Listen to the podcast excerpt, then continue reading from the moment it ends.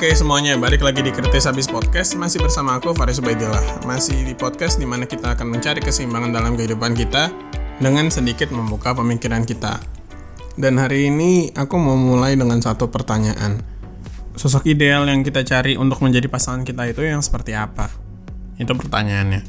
Karena menurut aku itu adalah salah satu pertanyaan yang sebenarnya setiap orang itu akan denger gitu loh dalam hidup dia entah itu waktu dia kecil ataupun pada saat nanti dia sudah besar semua orang akan mendengar pertanyaan itu dari sekelilingnya.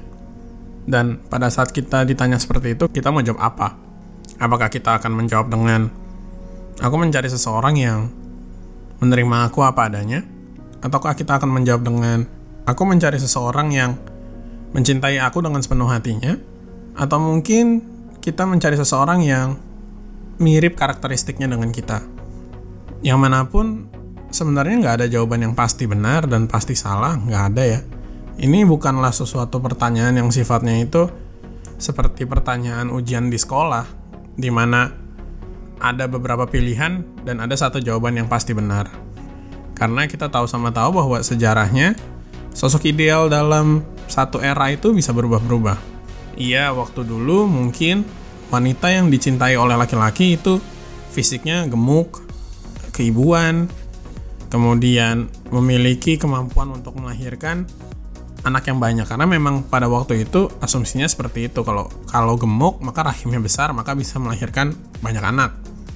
Tetapi makin ke sini kan makin singset ya. Tapi sekarang sih udah udah mulai voluptus nih mulai mulai berlekuk-lekuk. Kalau dulu itu tahun 90-an sempat yang namanya ceking kerontang gitu loh jadi sampai kayak model-model zaman dulu tuh sampai kurus banget. Sementara kalau zaman sekarang itu udah mulai ada bentuknya lah.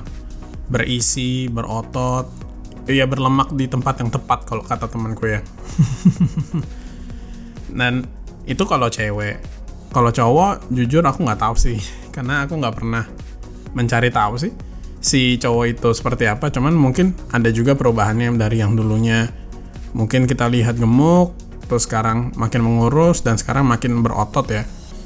Mungkin cewek sekarang lebih suka cowok-cowok yang six pack terus punya bicep tricep yang jadi kemudian betisnya itu naik atau apa ya namanya sih pantatnya itu up gitu loh.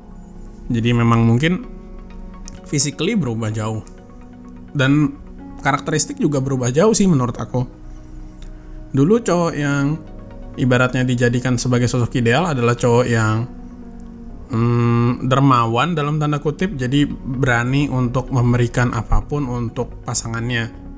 Seperti memberikan berlian, emas, ya perhiasan-perhiasan, tas mahal, baju mahal. Tapi makin ke sini sepertinya makin human connection yang dicari. Jadi cowok-cowok yang ibaratnya lebih peka sama perasaan perempuan, cowok-cowok yang lebih bisa mengerti sebenarnya sudut pandang perempuan itu lebih atraktif dibandingkan cowok-cowok yang sedikit maskulin kasar gitu ya. Jadi memang masculinity, masculinity ya benar. Masculinity itu sudah mulai overrated, sudah mulai usang. Dan diganti dengan empatik. Jadi kita butuh seseorang yang empati dengan kita. Tapi itu lingkungan yang bentuk zaman yang bentuk, bukan siapa pun lagi yang bentuk. Ya, kita hanya mengikuti aja trennya gimana. Seperti aku pun mengikuti trennya itu. Ya mungkin aku bisa bilang aku nggak mengikuti trennya, tetapi ya gimana ya. Toh kenyataannya aku pun mengikuti trennya. Contoh yang tren terus aku ikutin ya yaitu mencari sosok ideal dalam pasangan kita. Aku adalah tipikal orang yang pada saat ditanya pasangan yang ideal buat kamu itu yang seperti apa adalah seseorang yang benar-benar bisa berkomunikasi dengan aku dalam kondisi apa pun, baik itu sulit maupun senang. Karena buat aku komunikasi itu penting. Jadi aku mencari seseorang yang bahasanya dimulai dari yang paling simple, bahasanya itu bisa aku mengerti. Untuk saat ini aku bisa mengerti bahasa Indonesia, bahasa Inggris, dan beberapa bahasa Korea dan Jepang ya. Kalau lebih dari itu aku jujur sulit, karena harus belajar banyak. Jadi aku open sama orang Indonesia, orang yang bisa bahasa Inggris, orang Jepang dan orang Korea aku masih open. Kalau lebih dari itu aku nggak bisa. Walaupun karakteristiknya sama, walaupun dia mencintai aku sepenuh hatinya, walaupun dia bisa menerima aku apa adanya, Jujur kalau nggak bisa komunikasi buat aku berat. Dan kadang ini menjadi sesuatu hal yang sebenarnya harus dipikirin sih. Contohnya, kalau kalian merasa bahwa yang paling penting itu adalah cinta, tetapi komunikasi itu tidak penting, bagaimana caranya kita menyampaikan sebenarnya perasaan kita itu kepada dia seutuhnya? Apa yang menyebabkan hal ini tidak mungkin terjadi kesalahpahaman? Ataukah mungkin kita semua ini hanya terjebak dalam ilusi semata? Karena tidak adanya komunikasi, nanti jadinya penuh teka-teki. Aku sih tidak keberatan dengan misteri, tapi aku jujur takut akan ilusi. Agak poetik ya, tapi nggak apa-apa ya. Karena memang aku sebenarnya aslinya poetik dan jujur aku kalau misalnya lagi bikin podcast banyak yang ku hapus karena terlalu poetik. Lanjut, itu adalah suatu hal yang penting buat aku. Komunikasi. Logikanya gini aja. Buat aku, idealisme itu semuanya nggak ada artinya kalau misalnya kita nggak bisa ngobrol sama orang lain. Idealisme yang ingin kita kejar pun semuanya butuh proses untuk mencapainya. Contoh misalnya kita pengen seseorang yang menerima kita apa adanya apa adanya kita kan harus disampaikan. Nggak mungkin kita itu diem aja dan orang tersebut tiba-tiba tahu kita itu apa adanya seperti apa. Pasti kita akan menyampaikan, oke okay, masa laluku seperti ini loh, kasusku sekarang seperti ini loh, kondisiku sekarang seperti ini loh. Tapi kalau misalnya mungkin hanya physically yang kamu ingin sampaikan apa adanya, ya ya sudah, tanpa komunikasi pun cukup. Tapi event itu pun kamu harus menyampaikan bahwa kamu itu sebenarnya punya insecurity dengan fisik kamu dan kamu ingin dia itu menerima kamu apa adanya dari segi fisik. Kalau enggak, dia mana tahu. Itu satu. Kemudian seandainya pun kita ingin mendapatkan pasangan yang ideal dari segi cinta yang dia berikan itu luar biasa banyaknya, tetap itu harus dikomunikasikan karena cinta itu kan harus diusahakan. Kalau misalnya cinta itu tidak disampaikan hanya dari hati ke hati, takutnya nanti tidak tersampaikan secara seutuhnya. Misalnya kita sudah memberikan 100% cinta kita kepada orang tersebut, tetapi kita tidak pernah yang namanya mengkomunikasikan ini semua. Hanya dari aksi, aksi, dan aksi, dan aksi. Aksi tanpa adanya eksplanasi menurut aku sama aja kayak kita macul tapi kita nggak ngasih tahu kita itu macul buat apa. Suatu saat orang akan nanya, kamu tuh ngapain macul di situ?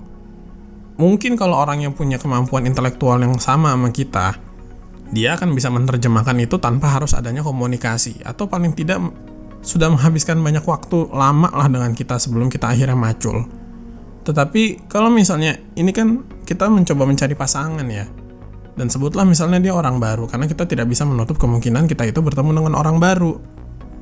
Kalau misalnya ketemu sama orang baru dan tiba-tiba kita macul di depan dia, terus kita nggak ngasih tahu kalau kita itu sebenarnya adalah orang yang suka bertani di mana pun kita berada dia nggak tahu kita disangkanya mungkin pembunuh bayaran bawa-bawa pacul ke mana pun kita mungkin disangkanya adalah orang freak yang ibaratnya punya fetis dengan pacul who knows? Dan seperti itulah kesalahpahaman timbul. Karena adanya perbedaan persepsi dari realita yang sebenarnya sudah terjadi. Karena kemarin aku sudah sampaikan realita itu adalah sesuatu hal yang dilihat dari kacamata perspektif kita masing-masing. Itu makanya gunanya komunikasi adalah untuk menjembatani tiap perspektif orang-orang yang sebenarnya unik dan berbeda-beda. Tentu kita akan lebih mudah mengerti seseorang lain saat kita mulai mencoba untuk mengenakan kacamata orang tersebut. Kita mencoba melihat dari perspektifnya orang tersebut. Tetapi untuk kita meminjam perspektifnya kita perlu komunikasi, oke? Okay? Jadi logiknya gitu ya kalau dari aku loh untuk orang yang mencari ideal itu agar mendapatkan pasangan yang mencintai dia sepenuh hatinya. Kurang lebih gitu. Yang terakhir kan tadi aku bahas adalah orang yang mirip sama kita karakteristiknya. Nah, yang ini mungkin komunikasi bisa diperlukan, bisa enggak tergantung orangnya tersebut. Yaitu adalah bagian dari memiliki karakteristik yang sama. Mungkin kita berdua sama-sama nggak suka komunikasi, mungkin kita berdua juga sama-sama introvert, bisa apa pun tetapi mengandalkan hal seperti itu menurut aku macam gambling. Jadi kemungkinannya kita nggak tahu, barangkali bisa satu banding 10, satu banding 20, kemungkinan bahwa kita itu bisa mendapatkan pasangan tanpa adanya komunikasi satu kali pun. Itu luar biasa sih kemungkinannya kalau misalnya bisa dapat, aku bersyukur kamu bisa dapat dengan cara seperti itu. Tetapi untuk orang-orang lain pada umumnya rasa-rasanya sulit. Kita semua butuh komunikasi, walaupun karakteristiknya sama. Dan komunikasi itu sendiri pun bisa dijadikan sebagai katalis agar kita bisa mengetahui bahwa pasangan kita itu memiliki karakteristik yang sama sama kita lebih cepat. Dan itu menurut aku adalah suatu bonus banget karena hidup kita kan cuma sebentar ya, kita tahu gitu. Mengetahui orang itu adalah sosok ideal kita lebih cepat itu adalah bonus yang luar biasa. Itulah makanya kenapa buat aku untuk mencari pasangan yang ideal, yang pertama harus kita latih adalah skill komunikasi. Mungkin kedengaran kayak iklan yang ada di TV-TV bahwa komunikasi itu penting segala macam, tapi memang sebenarnya solusi dari banyak hal itu simple. Contohnya, aku tahu banget bahwa yang namanya komunikasi itu sering banget berujung dengan konflik.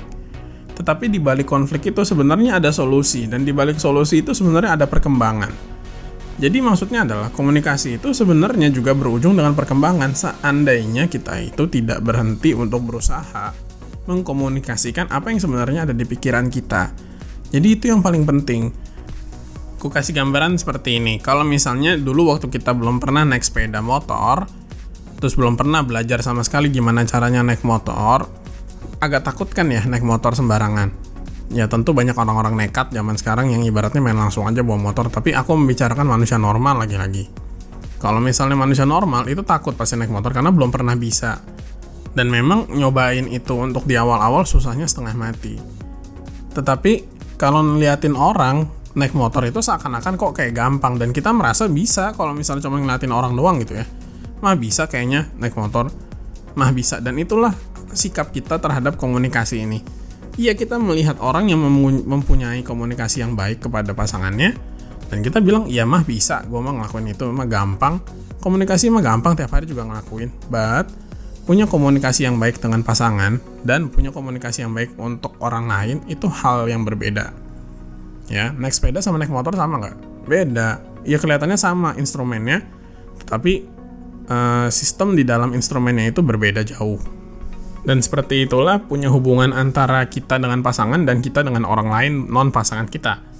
Terlihat sama, tapi instrumen di dalamnya yang harus kita benahi, yang harus kita pelajari itu berbeda Berkomunikasi artinya adalah cara berkendara. Berkomunikasi artinya adalah cara bagaimana menjalin hubungan dengan baik dengan pasangan kita dan orang lain. Berkomunikasi dengan pasangan kuncinya ada satu. Emosi kita tidak boleh terlalu mengelabui pemikiran kita. Kita boleh pakai kacamata di mana di situ ada dua lensa. Yang pertama adalah lensa logika kita dan yang kedua adalah lensa emosi kita. Tetapi dua-duanya harus dipasang. Kita tidak bisa melihat pasangan kita hanya dari satu lensa, yaitu logika, dan juga hanya dari satu lensa, yaitu emosi. Itu tidak baik. Karena nanti yang ada jadinya kita antara terlalu dingin dengan pasangan atau terlalu menyek-menyek dengan pasangan. Kasarnya gitu ya, aku nggak tahu sih bahasa baiknya apa. Mungkin terlalu passionate lah. Dan itu suka off-putting. Dan idealisme itu disebut idealisme karena susah dicari dan komunikasi itu bukan solusi dari idealisme, tetapi itu hanya kunci untuk buka pintu menuju idealisme yang kalian kejar. Jadi apa pun idealisme yang kalian inginkan dalam hubungan pasangan kalian, aku setuju-setuju aja, go for it. Tapi ingat, untuk mencapai itu yang pertama harus kalian lakukan itu adalah komunikasi. Terus kemudian apalagi baik yang bisa aku pelajari untuk mencapai idealisme dalam hidup ini? Hmm, nanti ya aku juga sambil belajar dan sambil mencari pengalaman hidupku juga apa yang bisa aku sharing akan aku sharing. Tapi untuk saat ini aku cuma tahu bahwa untuk membuka pintunya komunikasi yang baik.